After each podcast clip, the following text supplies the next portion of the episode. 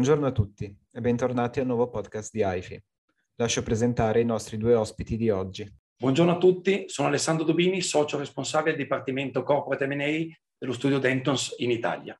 Buongiorno a tutti, sono Enrico Troianiello, socio del Dipartimento di Corporate M&A dello studio Dentons in Italia. Partirei da Alessandro. Volevo chiederti, qual è in base alla tua esperienza una delle aree di maggior rischio per gli amministratori nominati dal fondo? Le aree più critiche certamente il sistema di prevenzione della salute e sicurezza sul luogo di lavoro. Il datore di lavoro è il primo e principale destinatario degli obblighi di assicurazione, osservanza e sorveglianza delle misure e dei presidi di prevenzione antinfortunistica. In particolare per quanto riguarda quest'ultimo aspetto, e cioè la prevenzione degli infortuni, il datore di lavoro ha l'obbligo di analizzare e individuare con il massimo grado di specificità tutti i fattori di pericolo concretamente presenti all'interno dell'azienda avuto riguardo alla casistica concretamente verificabile in relazione all'ambiente di lavoro. E all'esito di tale analisi deve redigere e sottoporre periodicamente ad aggiornamento il documento di valutazione dei rischi previsto all'articolo 28 del decreto legislativo numero 81 del 2008, all'interno del quale è tenuto a indicare tutte le misure precauzionali e dispositivi di protezione adottati per tutelare la salute e la sicurezza dei lavoratori. Ma chi è dunque il datore di lavoro? Si tratta del soggetto che ha la responsabilità dell'organizzazione dell'azienda o dell'unità produttiva, in quanto esercita i poteri decisionali di spesa, come previsto articolo 2, comma 1, lettera B del decreto legislativo 81 del 2008. E qui veniamo al punto. Nelle società di capitali, il datore di lavoro si identifica con i soggetti effettivamente titolari di tali poteri e quindi con i vertici dell'azienda stessa e segnatamente con il consiglio di amministrazione o con l'amministratore unico con la conseguenza che gli obblighi inerenti alla prevenzione degli infortuni posti dalla legge a carico del datore di lavoro possono gravare indistintamente su tutti i componenti del Consiglio di amministrazione. Grazie Alessandro.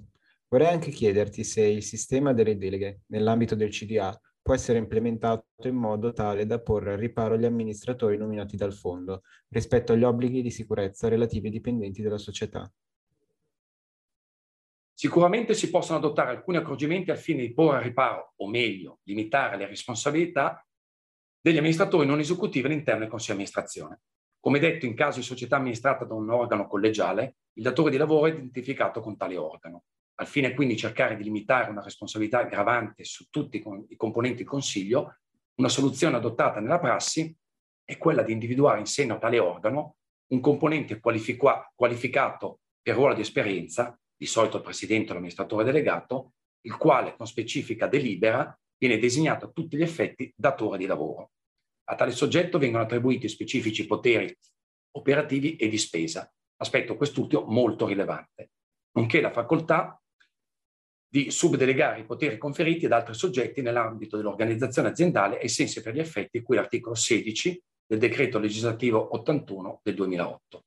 Fondamentale anche in questo scenario, affinché il sistema di deleghe a cascata svolga il suo ruolo effettivo, che al soggetto delegato si è attribuito il potere di assumere decisioni autonome e soprattutto si è attribuito un adeguato potere di spesa per poterle implementare. Diversamente la responsabilità risalerebbe la catena per ritornare in capo all'organo collegiale.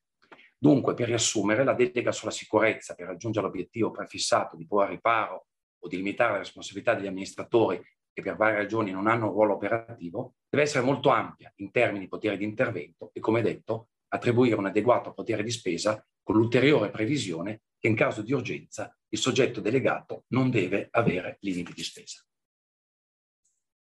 Bene, grazie Alessandro. Allora invece Enrico, vorrei chiederti se al fine di evitare responsabilità in capo agli amministratori nominati dal fondo, può bastare il fatto che a questi non vengano conferite deleghe specifiche da parte del CDA.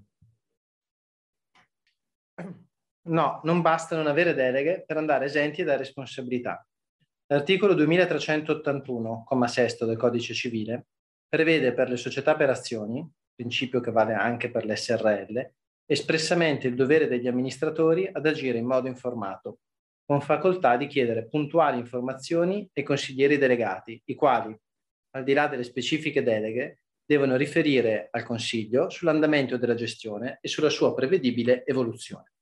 Se a questo si aggiunge il fatto che il Consiglio, ai sensi del comma terzo della stessa norma, può sempre impartire istruzioni agli organi delegati ed avvocare a sé operazioni rientranti nella delega, il quadro di riferimento è completo.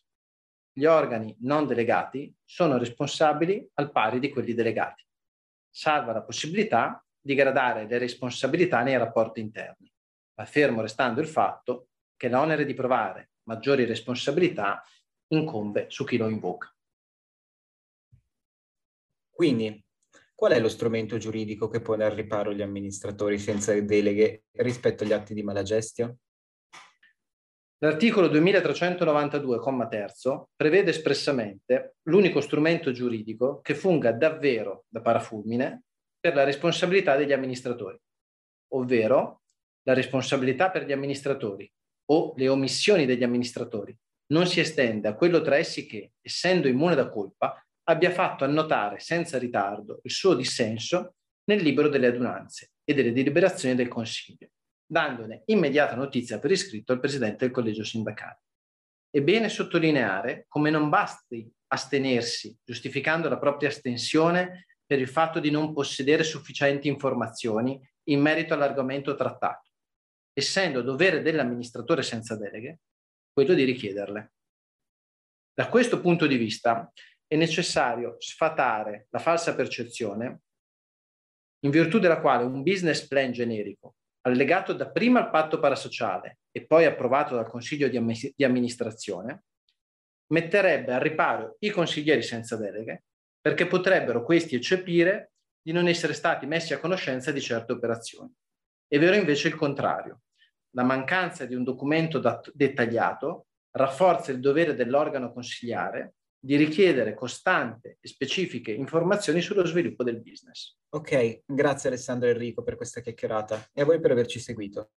Vi saluto e ci sentiamo al prossimo podcast di AIFI.